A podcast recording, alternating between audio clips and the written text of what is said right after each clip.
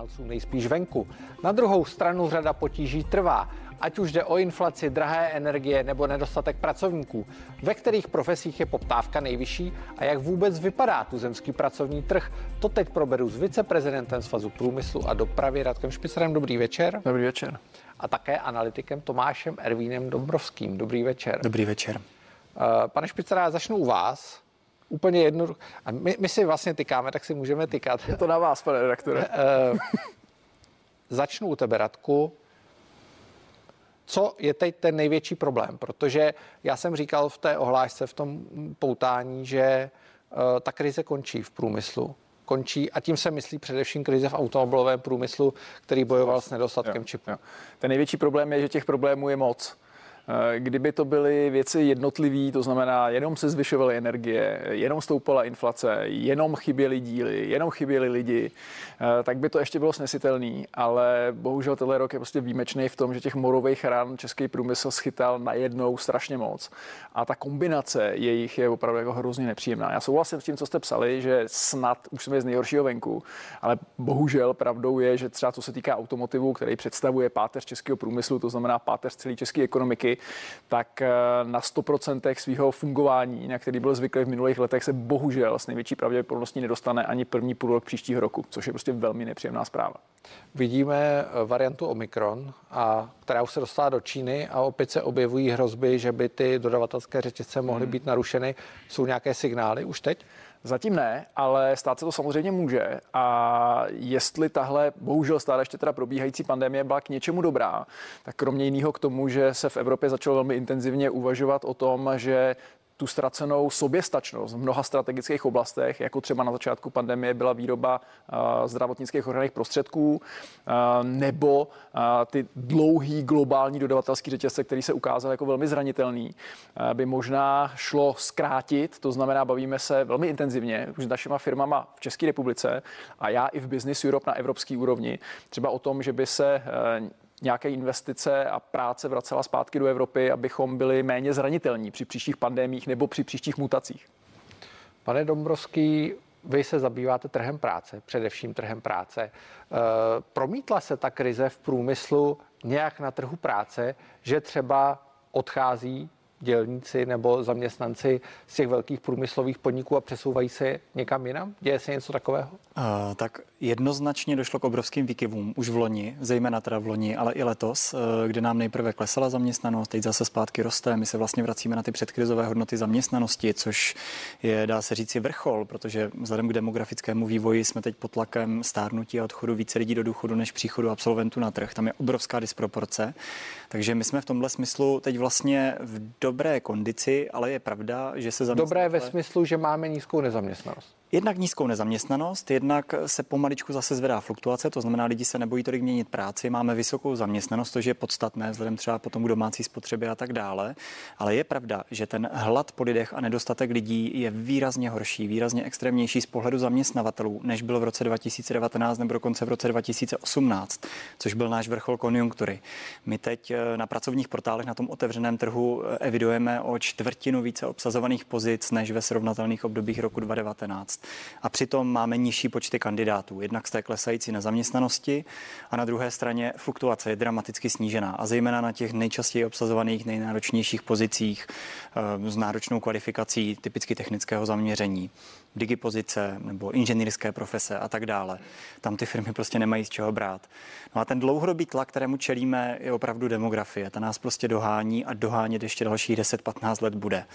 Rychle stárneme mnohem více lidí odchází do důchodu, než přichází na trh. Dnes mohli diváci vidět zprávu, že po několika letech klesl počet obyvatel Česka, navzdory tomu, že pokračoval příliv některých obyvatel z zahraničí a nestačilo to eh, pokrýt ten výpadek. Radku, je vidět to, o čem mluví pan Dombrovský v průmyslu. Není to konec konců větší problém než COVID, protože eh, česká ekonomika neroste, téměř neroste, Absolutně. jedna z nejpomalejších v Evropě a do toho bojujeme s nedostatkem lidí, což znamená ve výsledku, aspoň já to tak chápu, že ty firmy nemůžou vyrobit tolik, kolik, mají, kolik by měly objednáno. Chápeš to naprosto správně. A to, co tady teď zaznělo, je potřeba, aby se v televizích opakovalo každý den ráno, odpoledne a večer, protože to skutečně je obrovské riziko pro budoucí konkurenceschopnost a vůbec eh, stabilitu hospodářského systému a ekonomiky České republiky. A když říkám, že máš naprostou pravdu, tak máš v tom směru, že my jsme predikovali už během začátku letošního roku, že ten post-covidový restart, to oživení ekonomiky, bude mnohem intenzivnější a rychlejší než po světové hospodářské krizi v roce 2008-2009. To se stalo a my nejsme schopni ten restart maximálně využít a zahojit si ty rány z těch posledních dvou let. Kromě jiného právě proto, že nemáme na trhu práce dostatek lidí. To znamená, porosteme polovičním tempem nežli ostatní země, a to i takové země, jako je třeba Francie, které opravdu jako v minulosti nepatřily k nějakým ekonomickým šampionům, a, nebo Německo, které prostě také je na tom, co se týká trhu práce, poměrně špatně, ale oni se třeba nebrání tolik pracovní migraci, to znamená, řeší to tímhle krátkodobým protikrizovým opatřením. A jestli ještě můžu, tak jednu poznámku. To, o čem se tady hovoří, je obrovská výzva pro celou českou ekonomiku, primárně pro český průmysl. A to dlouhodobé systémové řešení je digitalizace, automatizace a robotizace těch provozů. To znamená, my před námi stojí obrovský úkol, který musíme zvládnout. To znamená tu chybějící pracovní sílu v těch provozech, které notabene jsou většinou velmi fyzicky náročné, ta práce tam špatně placené a nevyžadují téměř žádnou kvalifikaci, tak tohle jsou místa, která my musíme zrušit, na nich nemůžeme postavit budoucí konkurenceschopnost a musíme tyhle provozy automatizovat. To stojí peníze. To stojí peníze, ale je to investice nutná. To znamená, ti, kteří na to nebudou mít, budou mít do budoucna obrovský problém. A co se stane s těma lidma, kteří na těch pozicích jsou? Je dost práce pro ně, aby se přesunuli? Je pro ně dost práce, kolega kýve, tak jsem rád, že to mám od experta uh, schválené, ale uh, je tam jedno ale. Uh, my je budeme muset uh, takzvaně upskillovat, omlouvám se ten rekvalifikovat. rekvalifikovat, přesně tak. A to si myslím, že bude samozřejmě primárně úkol pro ně samotné, aby oni musí být ochotní eh, se, se touto cestou vydat, ale myslím si také, že to je úkol pro nás zaměstnavatele, abychom jim s tím pomohli. A to nikoli z nějakých altruistických, filantropických důvodů, ale prostě proto, že je budeme potřebovat. Ale v kvalitně, kvalitativně zajímavějších, atraktivnějších pracovních pozicích. Ale bude to vyžadovat, eh, aby získali určité nové kompetence, se kterými bych, bychom jim ale měli pomoct. Pane Dombrovský, vy jste přikyvoval, tak věřím, že s tím souhlasíte. Nicméně Eh, je ten český trh práce na, na tohle připraven, připraven, na takhle velkou změnu, kdy skutečně bude třeba začít přesouvat ty jednotlivé pozice? Uh, ono se to vlastně už děje. Několik let to probíhá, kdy se ti lidi vlastně napříč, vlastně COVID to i akceleroval, že se nám lidé přesouvali z jednoho zaměření do druhého, museli ze dne na den měnit profesi a tak dále. Ty firmy se tomu museli výrazně více otevírat. Každopádně, ono se to vlastně výhledově týká primárně lidí ve středním a vyšším věku, kteří budou tvořit dvě třetiny zaměstnanosti, 40 plus, 50 plus. A na to ty firmy zatím nejsou tolik připravené. Oni opravdu sázejí spíše na mladé a my během deseti let budeme mít podíl lidí do 40 let na pracovním trhu výrazně nižší než dnes. Ty populační ročníky, které přicházejí teď na pracovní trh, jsou třeba proti našim vrstevníkům o 100 tisíc eh, hlav eh, slabší, což je obrovská disproporce, je to skoro poloviční počet. Jo?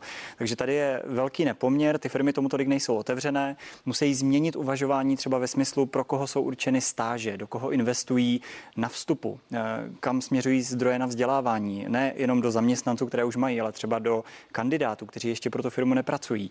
Musí se v tomhle vlastně výrazně více otevřít a rozhodně teda nemůžou spolehat na to, že to za ně vyřeší stát na klíč. To se prostě nestane. Je to na bedrech zaměstnavatelů v tuhle chvíli. Už tady padlo slovní spojení pracovní migrace. Eh, v minulosti, no v minulosti, v současnosti řada těch velkých průmyslových podniků spoléhá na agenturní pracovníky, co jsou často pracovníci ze zahraničí. Eh, Covid tohle maličko změnil, protože někteří se museli vrátit a už se nevrátili zpátky, ať už šlo o obyvatel Ukrajiny či, či některých dalších postsovětských republik. Eh, jak to vypadá? A je stát vůbec nakloněn toho, tomu, aby uvolnil více pracovní migrace, protože uh, ty si mluvil o Francii a samozřejmě Francie má ten příliv pracovní síly daleko větší, než má třeba Česká republika.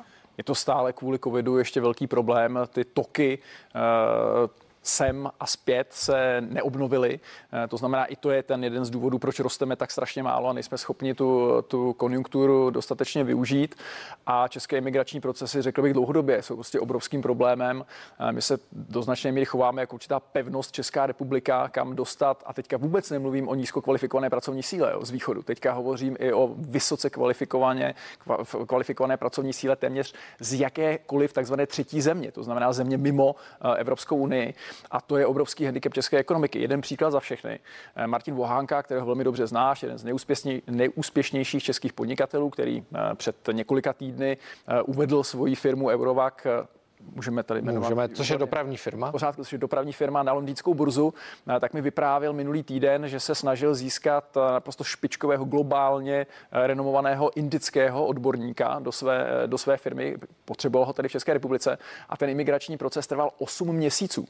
On mi prostě říkal, že ten člověk už to chtěl několikrát vzdát, už prostě chtěli někam jinam do západní Evropy, kde to trvá dva měsíce se vším všudy, prostě včetně rodinných příslušníků. Takže tohle je obrovský handicap České republiky, se kterým se v tuhle chvíli potýkáme a já musím říct, že už v tuhle chvíli velmi intenzivně hovoříme s nastupující vládou o tom, eh, jak speciálně pro tyhle špičkové odborníky, vysoce kvalifikované experty, ty imigrační procesy výrazně zrychlit. Pane Dombrovský, jak vypadá ten trh práce z pohledu těch zahraničních pracovníků? No tak e, je pravda, že naše imigrace je v tomto smyslu slabá. My dokonce za třetí čtvrtletí tohoto roku máme e, čistý ubytek lidí. Více lidí odešlo do zahraničí, než přišlo z třetích zemí. E, podmínky na západních trzích nebo v severských zemích jsou prostě výrazně lepší než tady, kde za podobnou práci s podobnou hodnotou dostávají výrazně více peněz. Takže tady v tomhle prostě ani s ohledem na, na mladé prostě tolik nekonkurujeme a to je dlouhodobý problém. I s ohledem na to, že třeba teď výrazně častěji firmy pracují s lidmi na dálku, třeba právě v těch často žádaných digipozicích, eh, mohou nabírat prakticky kdekoliv a naše lidi můžou nabírat prakticky firmy odkudkoliv, což je nová konkurence, s tou jsme vlastně nesoupeřili předtím. Takže tohle je samozřejmě velká výzva, musíme se k tomu postavit úplně jinak. Já bych tady poukázal ještě na jednu věc. My pořád máme i na českém trhu dostupné rezervy, dostupné kapacity nedobře využitých lidí. Typicky se to týká lidí, kteří o někoho pečují v domácnosti. Je to prostě pořád je na výběr buď práce na full time, na plný úvazek, nebo zůstat doma s malými dětmi, potažmo třeba s někým v rodině, kdo je nemocný a tak dále. Brutálně to dopadá na ženy. Jo, my máme o 10% bodů nižší zaměstnanost žen, než je zaměstnanost v Německu. Eh, což kdybychom měli na českém trhu o tento podíl vyšší zaměstnanost žen, tak máme plus 250 tisíc lidí. Velmi často jsou vzdělanější než eh, muži ve srovnatelném věku a se srovnatelnou strukturou. Takže to je prostě kvalifikovaná pracovní síla, kterou my ztrácíme a nejsme ji schopni rychle na ten pracovní trh vracet, například skrze částečné úvazky. Obrovský prostor ke zlepšení, který zatím vlastně nevyužíváme. A já jsem říkal, že znouzecnost nás donutí třeba se otevřít více imigraci. Bohužel za posledních 10-15 let, kdy nám extrémně chybí lidé, se to neděje například třeba s částečnými úvazky a s nějakým rostoucím podílem uh, žen na pracovním trhu. Pořád to máme velkou rezervu. Padlo tady i technické vzdělání, jeho nedostatek, protože to jsou samozřejmě ti pracovníci, které ten průmysl potřebuje jakožto hlavní pilíř české ekonomiky. Eh, guvernér České národní banky Jiří Rusnok se postaral o poměrně velké pozdvižení, když hovořil o možném školném, nebo vyslovil se pro něj jakožto pro určité řešení. Bylo mu to samozřejmě omláceno takzvaně o hlavu eh, v mnoha médiích, v mnoha komentátory, ale on to myslel jako podporu technického vzdělávání. Hm. Radku, jak vnímáš ta jeho slova? Eh, je to vtipné, protože já jsem na té debatě byl a když Jiří Rusnok ta slova pronesl, tak předeslal, že se, sto, se k tomu snad radši nebude vyjadřovat, aby potom týden uh, se nechodilo do televize komentovat to, co tam řekl, tak jsem tedy rád, že jsem tady dnes, kvůli, kromě jiného, kvůli tomu, co tam on tedy pronesl. A on to opravdu myslel takhle. To znamená, on říkal, že školné, kdyby bylo zavedené, uh, tak by mohlo fungovat jako jakýsi regulační nástroj, který by motivoval například odpuštěním toho školného ke studiu na určitému typu škol. Eh, což si myslím, že by tak opravdu bylo.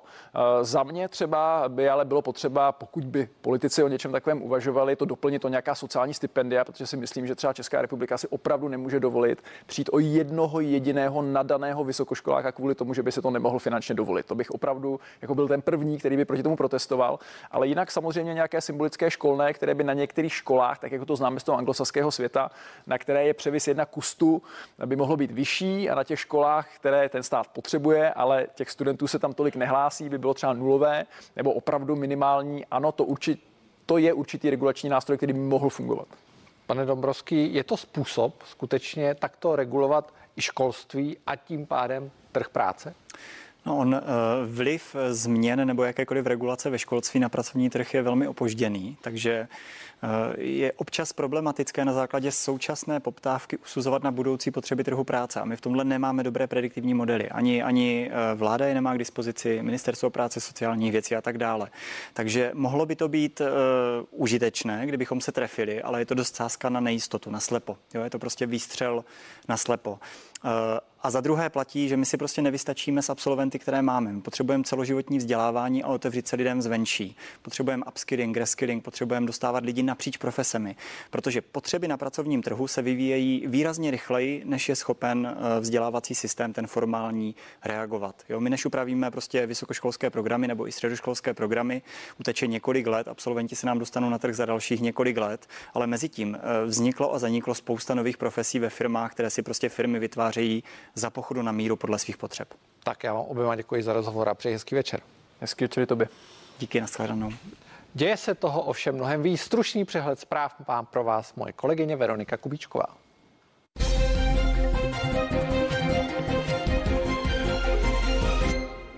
A krásný večer i ode mě.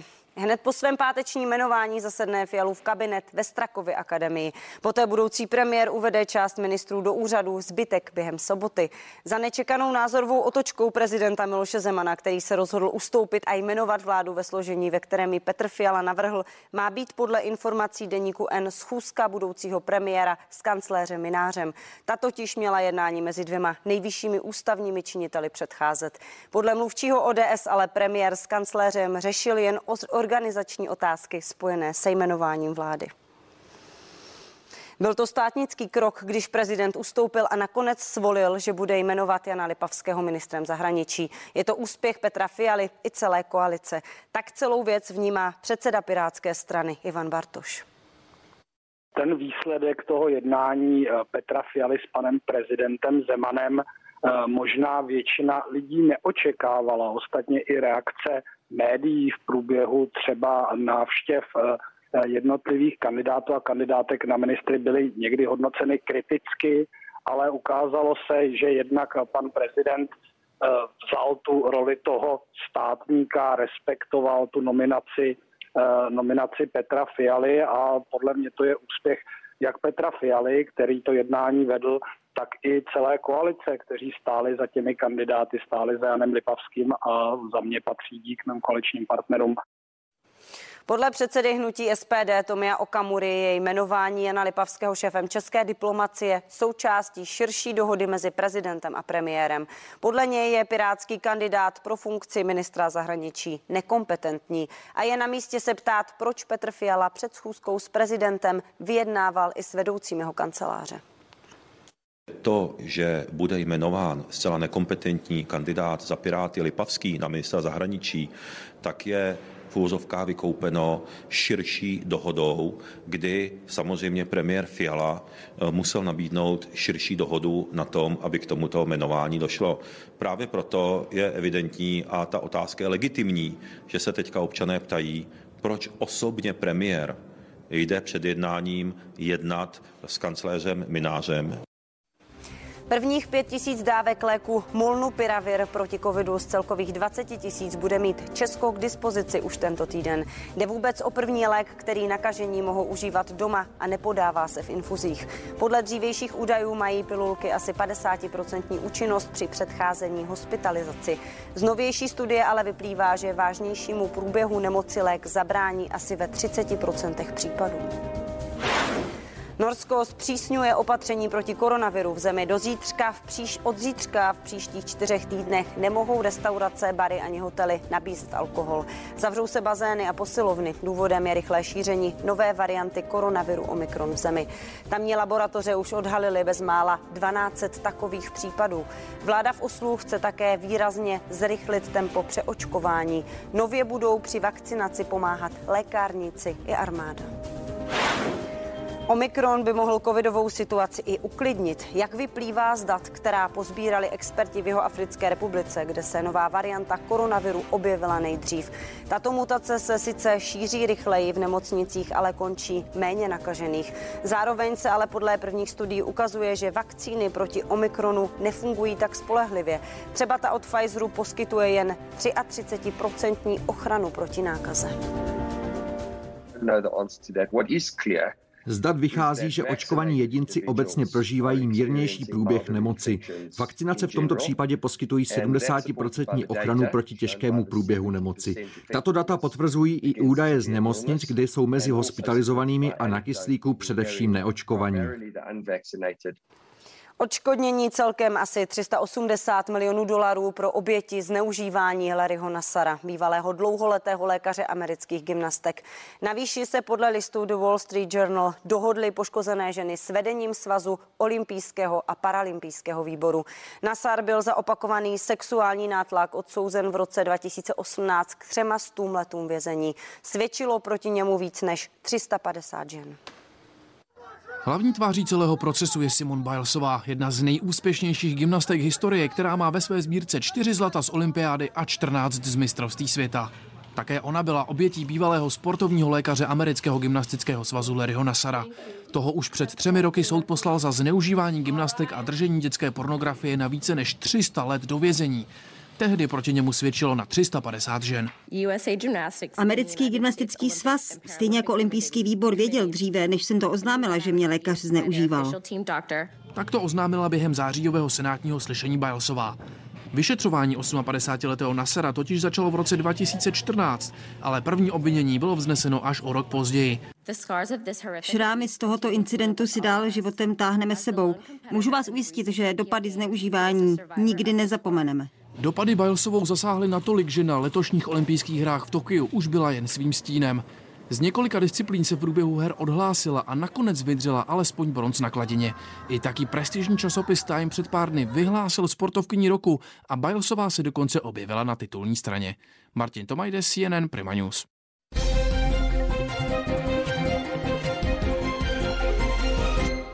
360 se teď probereme téma COVID. Pandemie v Česku dál ubývá na síle, ale epidemiologové se úplně neschodnou, co jsou příčiny tohoto vývoje. Sledujeme prokazatelně pokles počtu pozitivně testovaných, nicméně nová mutace viru to ještě může zvrátit. Kromě počtu nakažených klesá i reprodukční číslo R, to spadlo na 0,83. To znamená, že jeden nemocný nakazí v průměru méně než jednoho dalšího. A to ukazuje i na zastavení růstu. Nám klesá i ukazatel, který je klíčový, a to je eh, procento pozitivních eh, mezi vzorky. Teď eh, už v těch posledních dnech padáme z 35 až na 25. To znamená, je jasně vidět, že i ta nálož populaci postupuje. Příčin zpomalující se pandemie je podle epidemiologů několik. Myslím si, že určitě v tom hrají roli přijatá protiepidemická opatření, protože ta nesporně vedla k omezení počtu kontaktů. V žádném případě bych neřekl, že to je záležitost vlády. Naše populace, která díky očkování samozřejmě, ale taky vůči tomu, že už tomu byla vystavena, takže se v podstatě eh, tomu víru bude bránit. No a lidi se začali i jinak chovat eh, podvědomně. Začali se vyhybat nějakým větším kontaktům. No rozhodně se unosím eh, furt malou lavičku hygieny. Návštěvy ne, ne, ne, nepřijímáme, nebo respektive nemáme žádný. Já jsem třikrát očkovaná, tak myslím, že mm, jako nemusím se stranit lidí. Asi i ten kontakt s přáteli, takový to obývání a zdravení, tak to se taky asi trošičku zredukovalo. Ovšem podle viroložky Hany Zelené, která patří k poradnímu antikovid týmu nové nastupující vlády, jsme svědky přirozeného vývoje. Tím, jak jsme zaznamenali posledních týdnech, že opravdu virus se šířil masivně populací všemi věkovými skupinami, tak v současné době zřejmě už skutečně těch eh, vnímavých osob v populaci ubývá. Zvrat v pozitivním vývoji pandemie může přinést rychle se šířící varianta Omikron a také Vánoce, kdy se setkávají celé rodiny. Nepředpokládám, že eh, doma eh, budou lidé chodit z respirátory. A klesající tendence začíná být vidět i na počtu lidí v nemocnicích, a to i těch s velmi těžkým průběhem. Pavlína Fabiánová, CNN Prima News. Ve studiu vítám své hosty, odborníka na zdravotnické právo Ondřeje Dostala. Dobrý večer. Dobrý večer. A také sociologa Vojtěcha Bednáře. Dobrý, Dobrý večer. večer. Pane Dostále, úplně jednoduchá otázka na začátek. My jsme v té reportáži mojí kolegyně viděli, že počet případů pozitivně testovaných klesá, začíná pozvolna klesat i počet hospitalizovaných v nemocnicích. Dosáhli jsme toho bez lockdownu, přestože jsme tady dlouho poslouchali uh, rady některých expertů, že potřebujeme nutně lockdown. To se nestalo, uh, ta epidemie se zatím to tak vypadá zlomila, ještě to není nepochybně definitivní. Uh, jak si myslíte, jaký si myslíte, že to bude mít dopad na, na lidi, na jejich důvěru v rozhodnutí státu? Není nakonec přece jenom lepší nechat to tak trochu na nich, protože oni ve chvíli, kdy cítí nebezpečí, tak omezí ty svoje kontakty. Já jsem velkým příznivcem právě toho dávat lidem správné informace, podobně jako to dělali třeba skandinávci, protože lidé se potom přirozeně začnou chovat tak, aby pokud jsou rizikoví, eh, tak aby se vyhnuli rizikovým kontaktům, jak jsme viděli i v reportáži. Eh, naopak není vůbec potřebné eh, zamezovat třeba vzdělávání dětí nebo poškozovat ekonomiku lockdowny tam, kde to v podstatě nepřispěje zdaleka tolik, jako to, když se ty ohrožené skupiny začnou chovat bezpečně. Pane Bednáři, vy jste napsal před pár dny článek, kde jmenujete eh, důvody, proč nefunguje vynucování státu, vynucování těch opatření. Eh, mě zaujalo, vy hned v tom prvním bodě říkáte, že prostě lidé nejsou armáda, nejsou ani policie, není možné je takto cvičit nebo ovládat nebo donucovat. Eh, mohl byste to divákům přiblížit? Eh, proto, aby lidé poslouchali rozhodnutí autority, tedy vlády, které se týkají ať už koronaviru nebo něčeho jiného, tak musí mít v tu vládu samozřejmě důvěru. Velká výhoda armády a podobných složek spočívá v tom, že tu důvěru mít nemusí, protože ta důvěra je dána explicitně prostě tím, v jakém jsme ranku, jakou zastáváme pozici a jaké je naše místo v té struktuře. Protože ale ve společnosti demokratického typu jsme všichni tak trochu akcionáři, tak neočekáváme, že nám někdo bude dávat rozkazy a pokud v těch rozkazech nevidíme smysl, tak je prostě nebudeme poslouchat. Ale očekáváme to, že opatření a že rozhodnutí, která máme respektovat, nám budou vysvětlena, zdůvodněna, popsána, že se dozvíme, jaký má být jejich benefit a že se taky dozvíme to, k čemu mají ve finále vést. V okamžiku, kdy už začnou platit, očekáváme také to, že budou platit nějakou dobu a nebudou se měnit. To všechno v armádě nepotřebujete, protože se vám rychle mění situace, můžete rychle měnit rozhodnutí a protože ti vojáci nebo ti vaši podřízení jednoduše věří vaší šarži, věří vašemu umístění, tak díky tomu budou dělat to, co vy od nich chcete. Bohužel vláda se svým způsobem zachovala chvílema, jako bychom byli ta armáda a nevzala úplně v potaz to, že jsme ta společnost, která potřebuje vysvětlovat a hlavně, která potřebuje ten pozitivní směr. Takže eh, když to schrnu, mírnější opatření v kombinaci s nějakou vysvětlující kampaní by fungovalo lépe než ta represe? Fungovala by kombinace takových opatření, která je možné snadno ne vynucovat, ale očekávat od lidí, že je budou respektovat pokud možno s co nejnižším tlakem a která současně přinesou co nejvyšší benefit. To znamená, nejde o to, jak jsou ta opatření přísná a tedy účinná, ale jaký je poměr mezi schopností ta opatření prosadit a mezi jejich skutečným benefitem pro tu společnost jako celek. V okamžiku, kdy se šlo cestou lockdownu, lockdownu a uzavírání společnosti, tak se zvolila opatření, která byla mimořádně přísná, ale s postupujícím časem je stále obtížnější a obtížnější chtít po lidech, aby je respektovali, takže tu účinnost ztrácí.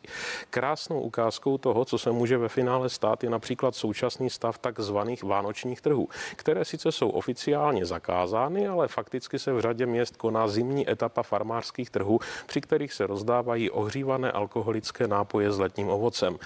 Je zřejmé, že v této situaci situaci platí něco formálně a je to vymáháno a je to přísné, ale na straně druhé nejenom, že to nerespektují ti lidé, kteří by to měli respektovat, ale už ani části autority, což jsou města, což jsou radnice, což jsou ti, kteří tady tento stav dopustili. Bohužel neposloucháme.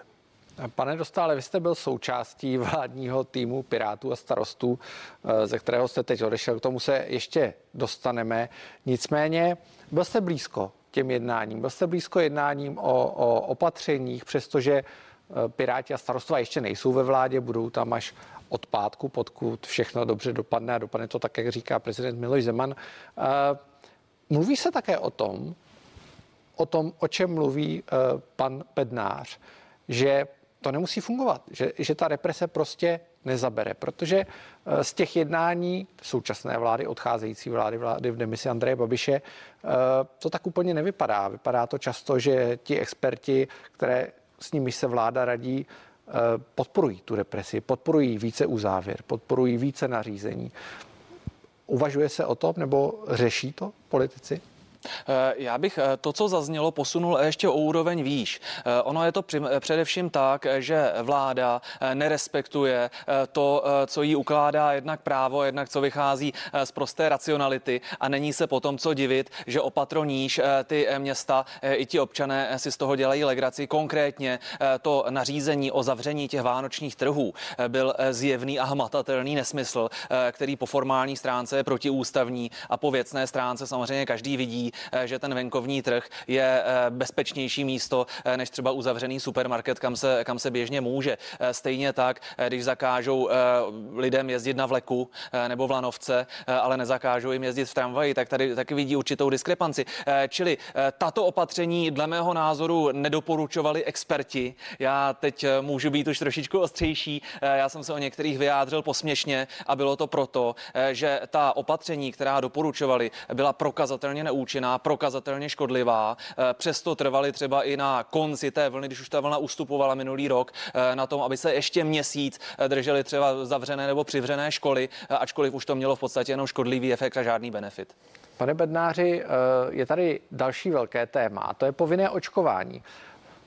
Politici je vidět, že část politiků se tohoto kroku bojí ze zjevného důvodu, protože si myslí, že bude těžké ho vynutit.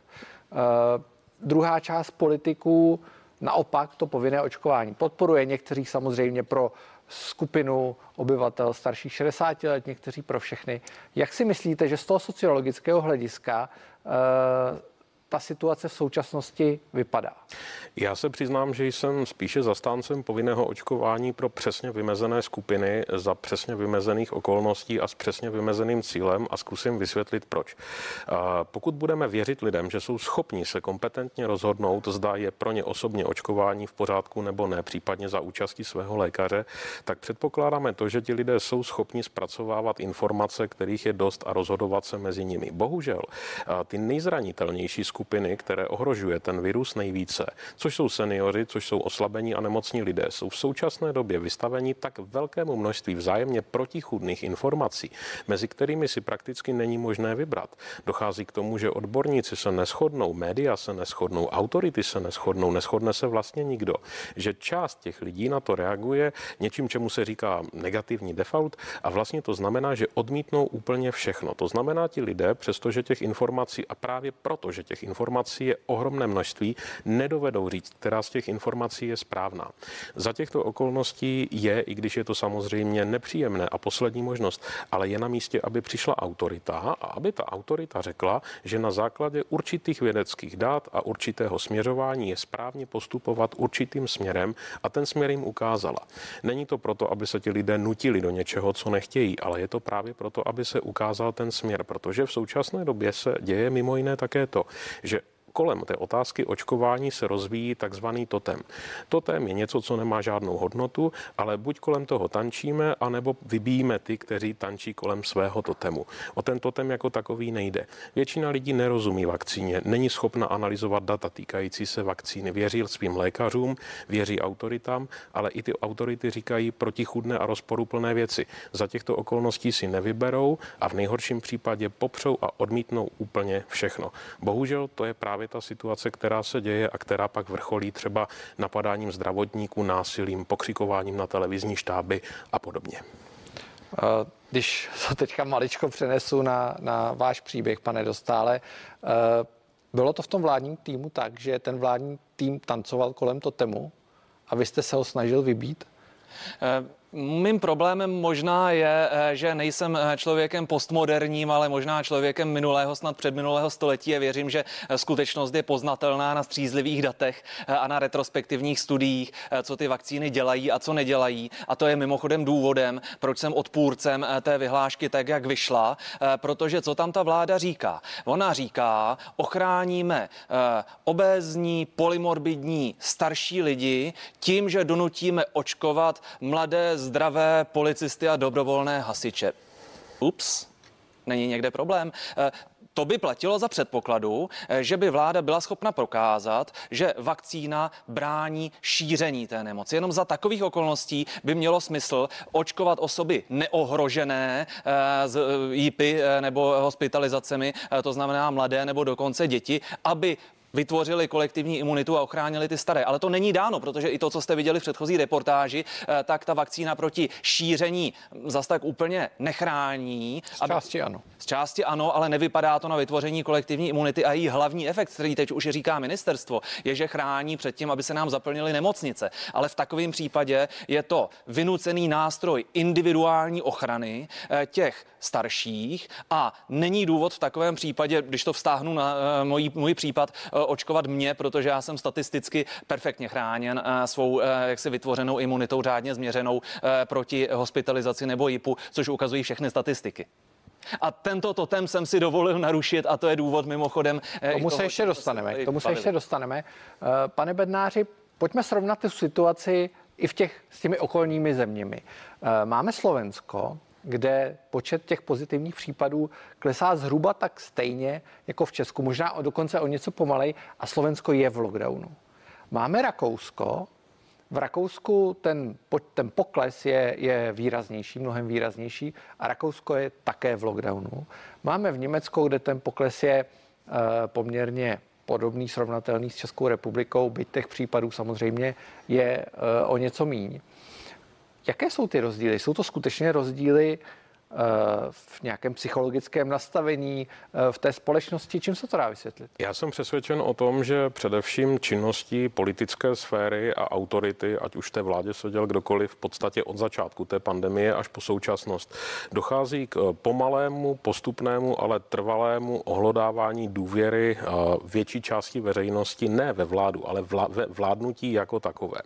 Pokud by ta vláda přistoupila za daných okolností k lockdownu, řekněme toho slovenského typu, s využitím nějakého, ať už rozhodnutí konkrétního politika nebo covid automatu, jak oni tomu říkají ti Slováci, tak by velmi pravděpodobně došlo k tomu, že podstatná část veřejnosti by ten lockdown nerespektovala na podobné bázi, na jaké nerespektuje ku příkladu ty vánoční trhy. To si žádná vláda nemůže dovolit, protože pokud dojde k něčemu takovému, tak lidé nebudou respektovat nejenom ten lockdown, ale de facto jakékoliv další rozhodnutí, které ta vláda udělá a proto vláda k takto drastickým opatřením nepřistoupila, protože věděla, že by patrně nebyla respektována a nebyla ani vynutitelná. Otázka je, zda by taková opatření byla nebo nebyla v pořádku z hlediska odborné, odborné roviny, ale to musí říct virologové, imunologové a samozřejmě v neposlední řadě lékaři.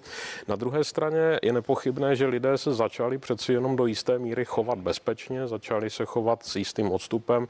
Větší část z nich se nechala naočkovat, větší část z nich, doufejme, nosí nějaké ochranné pomůcky a i díky tomu ten virus teďka postupně doufejme, že už trvale stále ustupuje. Nicméně pokud by k tomu lockdownu, jako k tomu přísnému opatření přistoupeno bylo, dá se očekávat spíše to, že by nebylo respektováno a to ne cestou přímé konfrontace občanů s vládou, jako to vidíte na různých demonstracích v zahraničí a nakonec i u nás ve velkém měřítku, ale daleko spíše něčemu, čemu my říkáme švejkování a co je stav, kdy oficiálně pravidlo dodržujete, ale prakticky děláte všechno pro to, abyste ho porušovali. Bohužel taková je naše tradice vycházející z toho, že žijeme na pomezí různých různých kultur a bereme si z nich to nejužitečnější, co právě dokážeme. Bohužel právě tato tradice nám dovede občas i ubližovat a občas i značným způsobem. Já jenom pevně doufám, že ať už ta nově nastupující vláda bude jakákoliv, tak udělá to úplně nejdůležitější, co je potřeba pro to, aby ji občané respektovali. A to je, aby ukázala směr, aby ukázala jasný, kredibilní a důvěryhodný cíl, za kterým vlastně při řízení té pandemie půjde. A ideálně, aby ukázala nějakou jednoznačnou charismatickou politickou tvář, která veřejnost tady tímhletím cílem povede. Pokud budeme mít toto, je dobrá šance, že ti lidé se za tou tváří vydají, budou jí věřit, budou ji respektovat a nakonec respektovat i tu autoritu. Pokud bude vláda dělat to, že bude zavádět opatření jen proto, aby je o půl dne později změnila, případně aby změnila jejich interpretaci nebo aby změnila jejich vynucování, aby změnila jejich kontrolu, dopadne v podstatě stejně jako ta předchozí. Nebude respektována. Těžko říct, co by se stalo, kdyby do toho přišla nějaká závažnější krize, než je ta, které čelíme právě teď? Pane Dostále, vy jste u toho byl, ještě do nedávna, ještě dva dny zpátky. Eh, stane se to, co říká Vojtěch Bednář, že teď uvidíme ten směr? Já s nástupem nové vlády uvidíme tu novou tvář. Nevím, kdo to má být. Může to být uh, minister zdravotnictví Vlastimil Válek. Uvidíme to? Stane se to? Eh, já si myslím, že velmi brzy uvidíme, jakou cestou se eh, pan profesor Válek vydá. Eh, já u toho nepochybně budu, neboť právní přeskum opatření, která budou nelogická a disproporční, zůstává jaksi mojí rolí jako občana. Nicméně, pokud se pan profesor Válek rozhodne postupovat správně, to znamená vypustí konečně veškerá data, která byla touto vládou poměrně hodně držena pod zámkem veřejnosti, tak tím může znovu vybudovat tu důvěru důvěru, neboť každý uvidí, jak je rizikový a každý i dobrovolně eh, najednou uvěří tomu, že když mu ta vláda eh, tato, tato data dává, tak se podle nich má chovat. Eh, to znamená, že pokud je v rizikové skupině, tak mu může pomoci mít nejenom dvě očkování, ale i to třetí, aby se nenakazil jako současný pan ministr, který přitom hovořil o tečce. Jo? A současně, pokud pan profesor Válek vydá tak rozumná opatření, že budou fungovat i jako doporučení, i bez toho, i bez toho donucení. To znamená, že pokud jste rizikový, nemocný senior, tak se skutečně eh, nechoďte, eh, jak si nevydávejte se do supermarketu, přestože to není zakázané, protože to, že stát něco nezakázal, ještě neznamená, že to musíte dělat.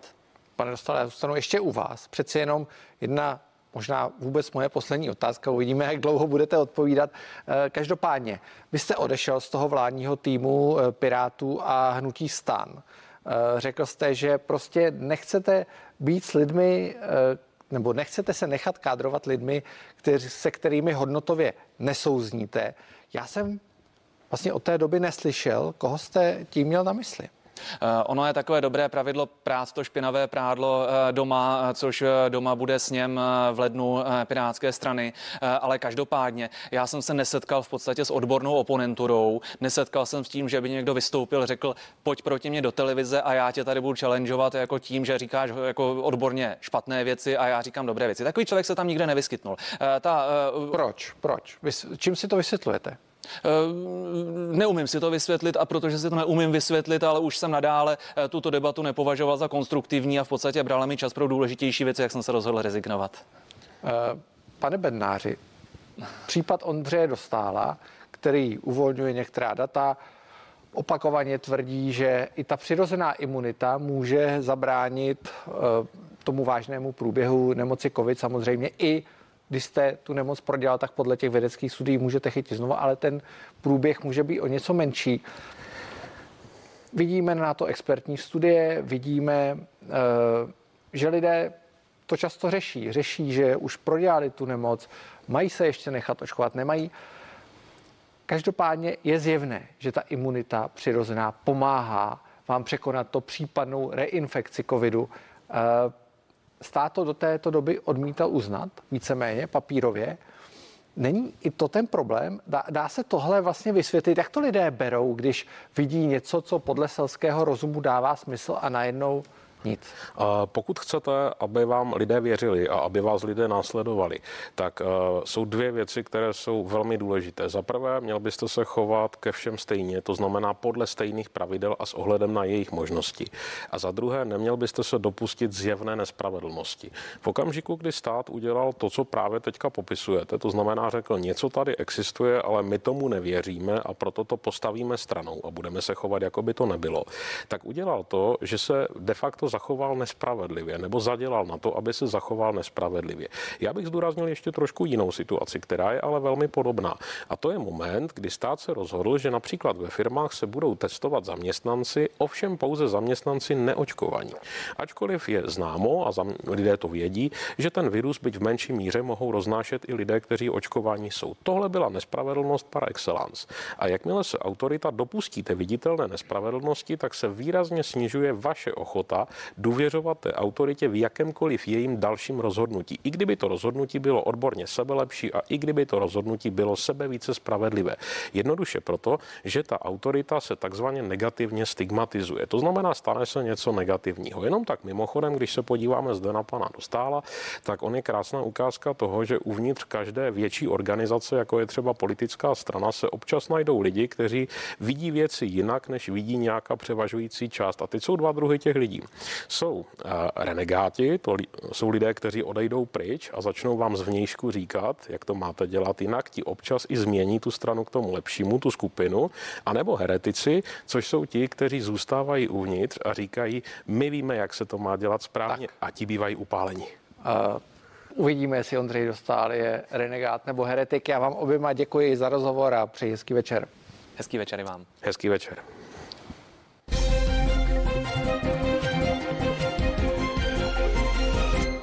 Ještě rychlý pohled do Velké Británie, která pozvolna opouští svůj benevolentní přístup k pandemii. V zemi prudce stoupá počet případů nové varianty Omikron. Ta sice není tak závažná jako varianta Delta, ale šíří se mnohem rychleji. Vláda Borise Johnsona tak zůstává ve střehu. Z Londýna se k nám připojí Matěj Trávníček. Ahoj Matěj. Hezký den do Prahy. Uh, moje První otázka je úplně jednoduchá. My jsme v uplynulých dnech viděli, že Boris Johnson měl řadu problémů kvůli jednomu v uvozovkách covidovému večírku e, svých zaměstnanců, pokud to tak můžu e, pojmenovat.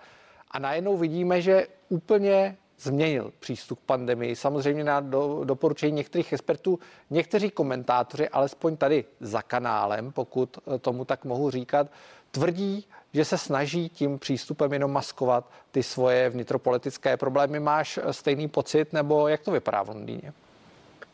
Ne, nemám.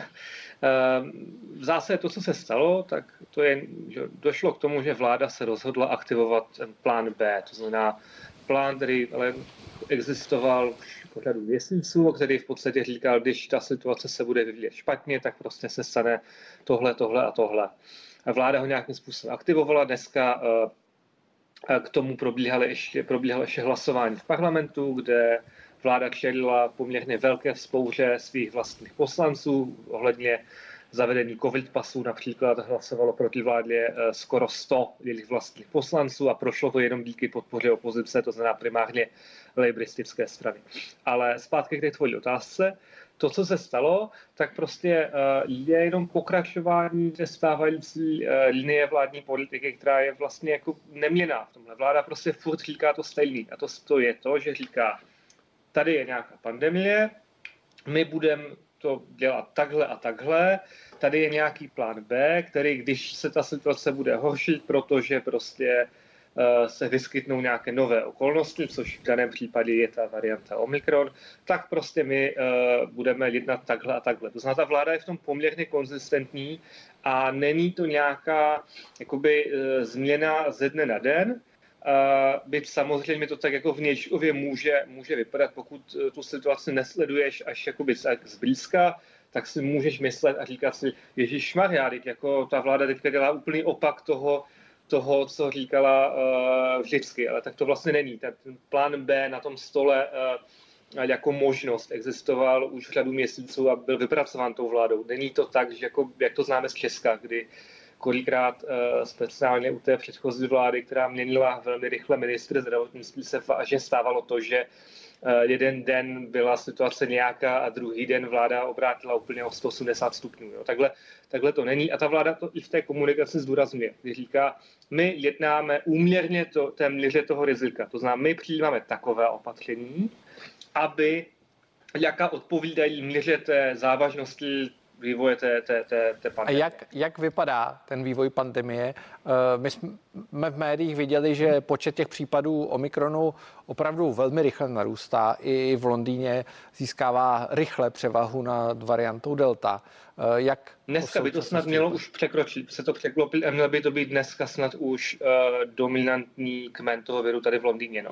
Odráží se to i v nemocnicích? Odráží se to i v, tě, v počtu úmrtí? Uh, nějaký mírný, mírná změna tam asi bude, ale není to zatím nic dramatického.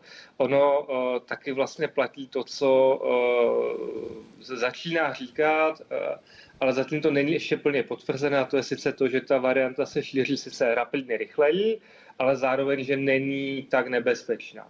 Ale samozřejmě celý svět vlastně čeká na potvrzení tady téhleté hypotézy a ten jeden z těch důvodů, proč vláda vlastně jako přijala ty opatření, tak je ten, že eh, pokud by se ukázalo, že eh, ten, ten varianta Omikron není jakoby výrazně méně nebezpečná, tak vzhledem k tomu, jak rychle se šíří, tak eh, by došlo k tomu, že by nestačila kapacita nemocnic.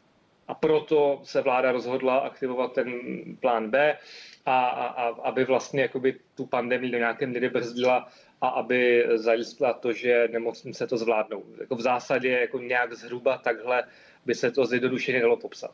Britové měli ten režim doposud poměrně volný, zejména ve srovnání s tou kontinentální Evropou, protože covid pasy jsou něco, na co my jsme i v Česku už poměrně zvyklí, někteří byť to přijímají velmi neradi. Jak to nesou Britové? Zavedení covid pasů, zpřísnění některých e, nařízení, zavedení respirátorů nebo roušek, plus samozřejmě je tam vidět velká snaha naočkovat co nejvíc lidí tou třetí dávkou. Eh, já myslím, že to, co je, to, co já vnímám aspoň jako, jako jiné oproti, oproti kontinentu, je, že tady opravdu je mnohem větší důraz na tu, eh, na, na, na, ty, na tu posilující dávku, na, na ty boostery. Eh, teď v zásadě je to takový, že už 25 milionů těch posilujících dávek tady bylo už aplikováno. A vláda, co oznámila začátkem tohohle týdne, bylo to v pondělí, pokud se nepletu, eh, nebo v neděli, teď, teď jsem jistý, to je jedno, tak eh, vláda řekla, že ten původní cíl, kdy tady si dala předtím, to znamená řekla, že do konce ledna eh, by tu posilující dávku měl mít v sobě vlastně každý očkovaný, nebo jako, že by to tak jako chtěla, tak to posunula právě včera, to, to právě to oznámil Boris, Boris Johnson, že by to chtěla dosáhnout už do konce, do konce uh, prosince, což znamená obrovské a, a vynaložila to obrovské množství energie a, a, a zdrojů, tak aby se to skutečně stalo, protože to znamená očkovat více než milion lidí denně, přičemž ty dosavadní rekordy, pokud se nepletu, jsou někde kolem 800 tisíc za den. Jinými slovy, ten důraz na, na, to, na, tu, na tu posilující dávku já tady vnímám, jako, že je mnohem větší a silnější než, než třeba v Česku. A, a zároveň uh, je cílovaný primárně na ty nejvíc ohrožené skupiny, to znamená věkově starší, byť od uh, tohle týdne už je možné, aby se uh, registrovali k tomu očkování i mladí lidé.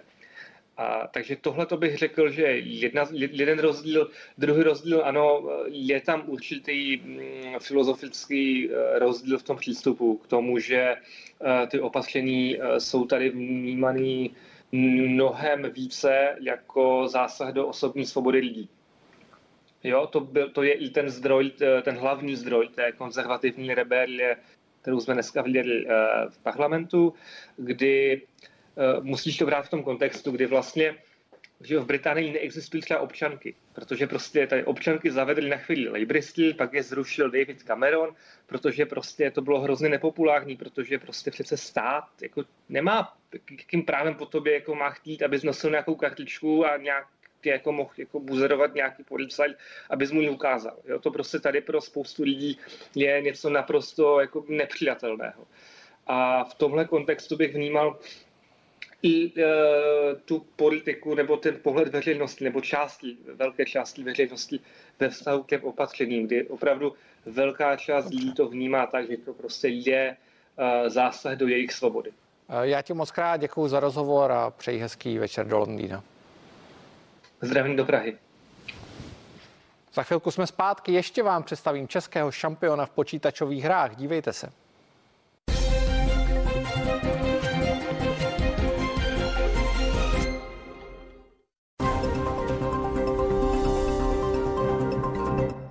Jsem Senkor, sonický kartáček. Neskutečně rychle kmitám pro krásné zdravé zuby a dásně. Navíc mám spoustu úžasných vychytávek. Senkor. Sonické kartáčky již od 999. Senkor. Let's live. Vánoce.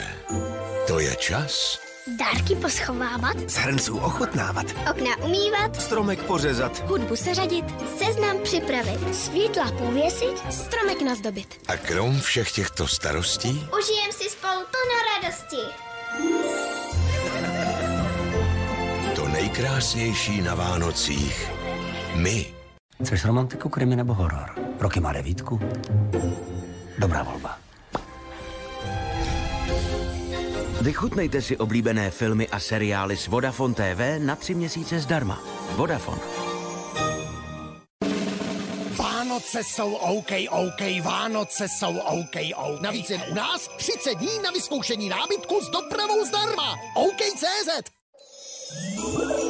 Jsem chytrá síť. A jen za to, že jste se mnou, vám letos posílám tisíce na dárky.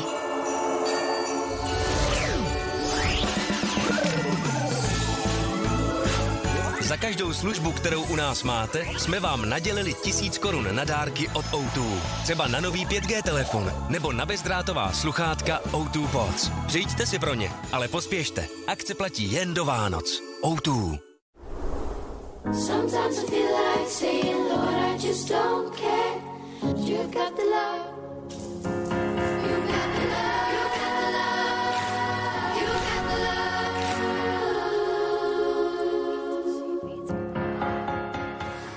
the Milka. Jemnost chutná lépe. Koupíme ho?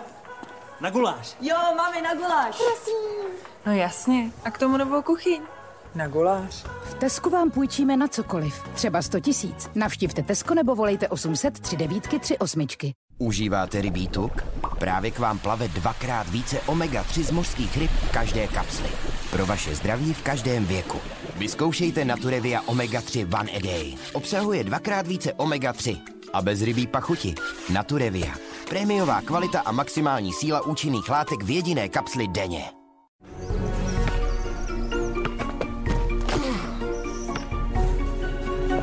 Bolest je jako tyran.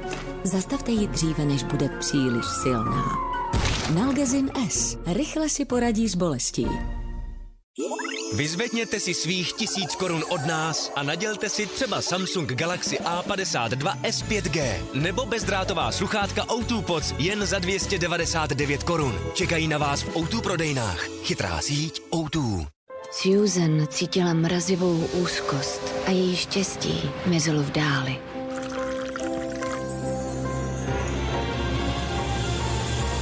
Susan cítila hřejivé chvění. Jeho láska patří jen jí. Pickwick zahřeje nejen vaše tělo, ale i duši. Malých půjček je plný svět, kterou si vybrat na to znám odpověď. Nejlevnější na trhu je Kamaly, je rychlejší, než byste čekali. Kamaly! Sjednejte si krátkodobou půjčku s garancí nejnižší ceny na trhu na kamali.cz. Občanku, prosím. Zaskoruj s Klavinem. Kdykoliv a kdekoliv. Klavin. Můžem hned. V KFC máme stále otevřeno. Stavte se na našich drive-thru oknech, objednávejte přímo z auta službu Parking Pickup nebo online KFC rozvoz. Rychle, pohodlně a bezpečně. Užijte si své oblíbené kuřecí kousky z KFC třeba hned.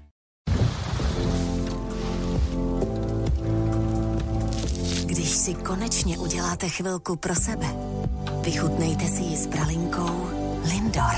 Neodolatelně jemná. Od Lind švýcarských mistrů čokolády. Lindor udělá vaši chvilku jedinečnou. Náhlé poplachy jsou postrachem mnoha mužů. Normální proud moči může být blokován tlakem způsobeným zvětšenou prostatou. Lék Prostamol Uno zlepšuje obtíže s močením způsobené zvětšenou prostatou. Prostamol Uno, lék pro správné chlapy. Hasit požár můžete i vy. Darujte svému blízkému lék Prostamol Uno. Odebírat energie od MND je sázka na jistotu. Jednoduchou smlouvu můžete podepsat odkudkoliv přes mobil. Více na mnd.cz. Vyzvedněte si svých tisíc korun od nás a nadělte si třeba Xiaomi Redmi Note 10 5G nebo bezdrátová sluchátka O2 Pods jen za 299 korun. Čekají na vás v O2 prodejnách. Chytrá síť O2. Co jsme objevili? Že můj muž je vždy připraven, já téměř, syn nikdy a někdo si umí dát na čas. Sír! A co tento týden objevíte vy s naší novou sváteční kolekcí udržitelného oblečení? Čibo, objevte to skutečně dobré. Nenechte si ujít akci na kávu 2 plus 1 zdarma. Nyní v obchodech Čibo a na čibo.cz.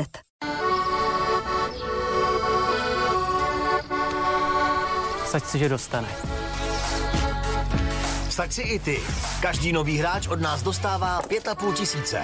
Sázení může být zábava. Saskabet. A nyní soutěž o iPhony na saskabet.cz.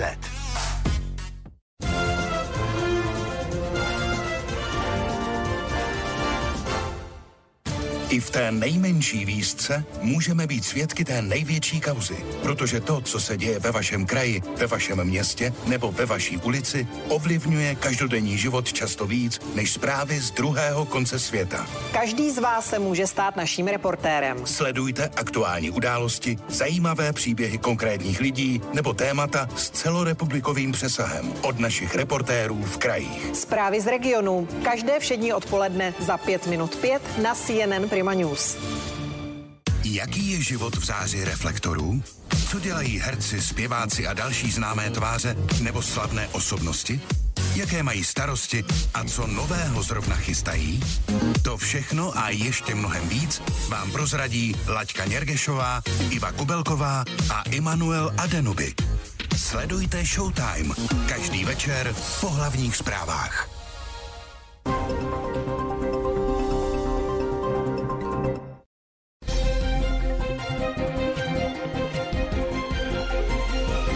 O víkendu se uskutečnilo mistrovství republiky počítačových her. Vůbec poprvé jeden z hráčů získal po třetí za sebou mistrovský titul. Jmenuje se Vojtěch Ptáček a nyní je se mnou ve studiu. Dobrý večer. Dobrý večer, Michal. Uh, my se trošku známe, tak Jo. si můžeme tykat. Každopádně otázka, která zajímá asi úplně každého. Samozřejmě k těm třem titulům mistra republiky se ještě dostaneme, ale dá se hraním počítačových her v Česku vydělat? V Česku se rozhodně dá vydělat, není tady moc klubů, který vlastně vám to umožní, ale je tady pár klubů, zejména v Counter Strikeu, který vlastně poskytují těm hráčům to zázemí a tu, ty finanční odměny, takže dá se tím vydělávat v Česku a dá se tím i živit. A bavíme se o jakých penězích? To ne, nemusí říkat, kolik ty si vyděláš, ale Tím průměrným českým platu podle mě. což je nějakých přes 30 tisíc korun měsíčně. To si myslím, že se, že něco, něco v tady tom rozmezí. Co to znamená vyhrát tři mistrovské tituly eh, ve hře počítačové? V svém případě to je hra, eh, kterou asi diváci úplně neznají. Je to hra PUBG, eh, střílečka. Co to znamená? Vyžaduje to trénink? Nebo je to tak, že si sedneš přes, před počítač a sedíš 8 hodin před počítačem a ty schopnosti tak tobě nějak přijdou? Tak já si myslím, že to vy- vyžaduje podobný úsilí jako ostatní sporty, že musíte toho dát ten trénink, musíte tomu obětovat ten čas a není to jenom prostě hrát tu hru, ale musíte nějak analyzovat a vlastně pracovat na těch jednotlivých dovednostech v té hře. A není to vlastně o tom jenom sedět za počítačem, ale je to i nějaká mentální příprava, fyzická příprava. A je to vlastně takový celý balíček těch vlastností, které ten i sportový hráč musí mít, stejně jako to vlastně ten sportovní hráč klasického sportu. Co to znamená, eh, že trénuje třeba rychlost kliku na myši nebo eh, pohyb, nebo no, co, co vlastně No, no je to tak, v- v- každá hra, ta hra má jako určité vlastnosti, takže může být ta reakce, pak to může být nějaká game knowledge, co znamená nějaká znalost té hry, co jednotlivé zbraně dělají, jak se pohybovat na té mapě a tak stejně jako ve fotbale máte střelbu, přihrávku, tak tady vlastně máte také jednotlivé části té hry, které musíte vlastně studovat a trénovat. Ty jsi taky aktivní fotbalista, svého času si to dotáhl až do prvoligové příbramy. E, nicméně měl si na výběr mezi tou hráčskou kariérou v počítačových hrách a fotbalem. E, proč si se rozhodl takhle? No, rozhodl jsem se takhle, protože mi přijde, že mám větší talent na ty počítačové hry a v porovnání s nějakou širokou veřejností se- jsem právě v PUBG mnohem lepší než vlastně ta konkurence, než jsem byl například ve fotbale. Myslím si, jako, že v PUBG mám mnohem větší potenciál se dostat někam na evropskou scénu nebo dokonce i světovou, což mi v tom fotbale tak nepřišlo, že bych možná mo- mohl hrát vla- vlastně Českou ligu, ale asi bych neměl takový potenciál se dostat někam výš a to mi právě přijde v tom PUBG, že mám a chtěl bych se tomu dál také věnovat. E, ty jsi součástí profesionálního týmu, nebo já předpokládám, že to je minimálně poloprofesionální tým. E, byl jsi součástí už několika týmů. Jak, když to srovnáš s tím fotbalem, je tady Slávě, Sparta, eh, spousta dalších klubů, panují tady různé skandály, svazy.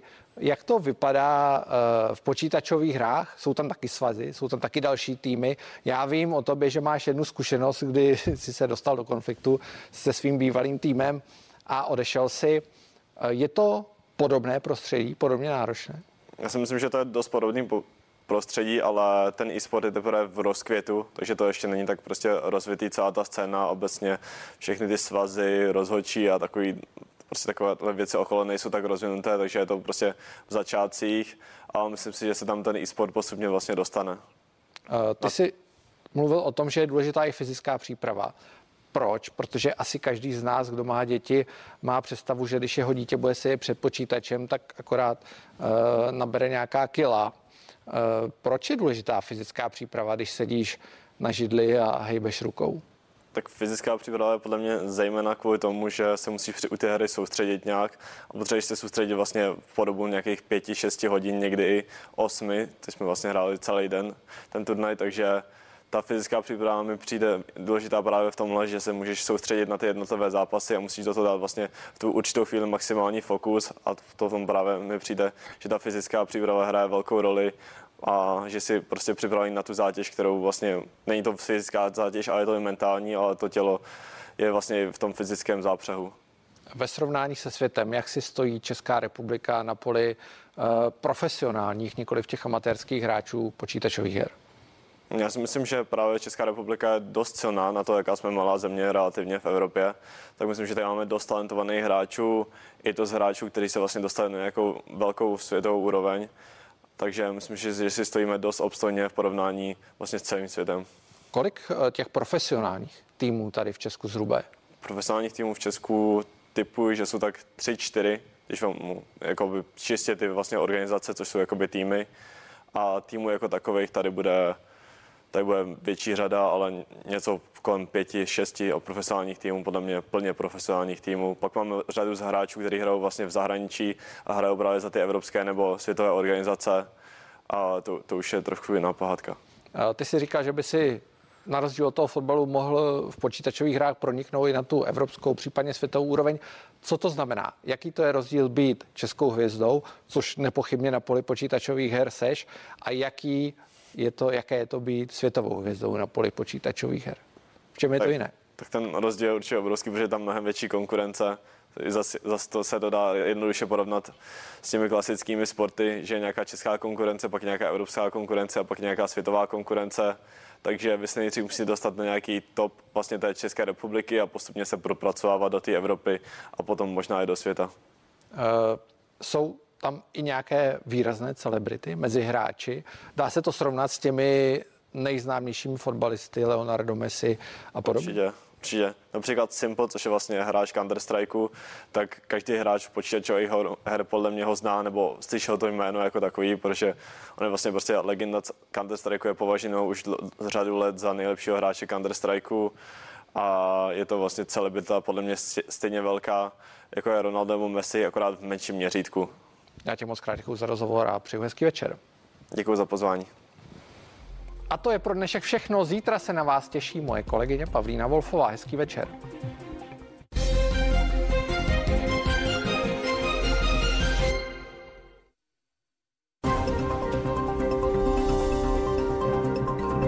Jaký je život v záři reflektorů?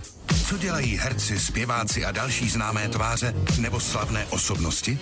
Jaké mají starosti a co nového zrovna chystá?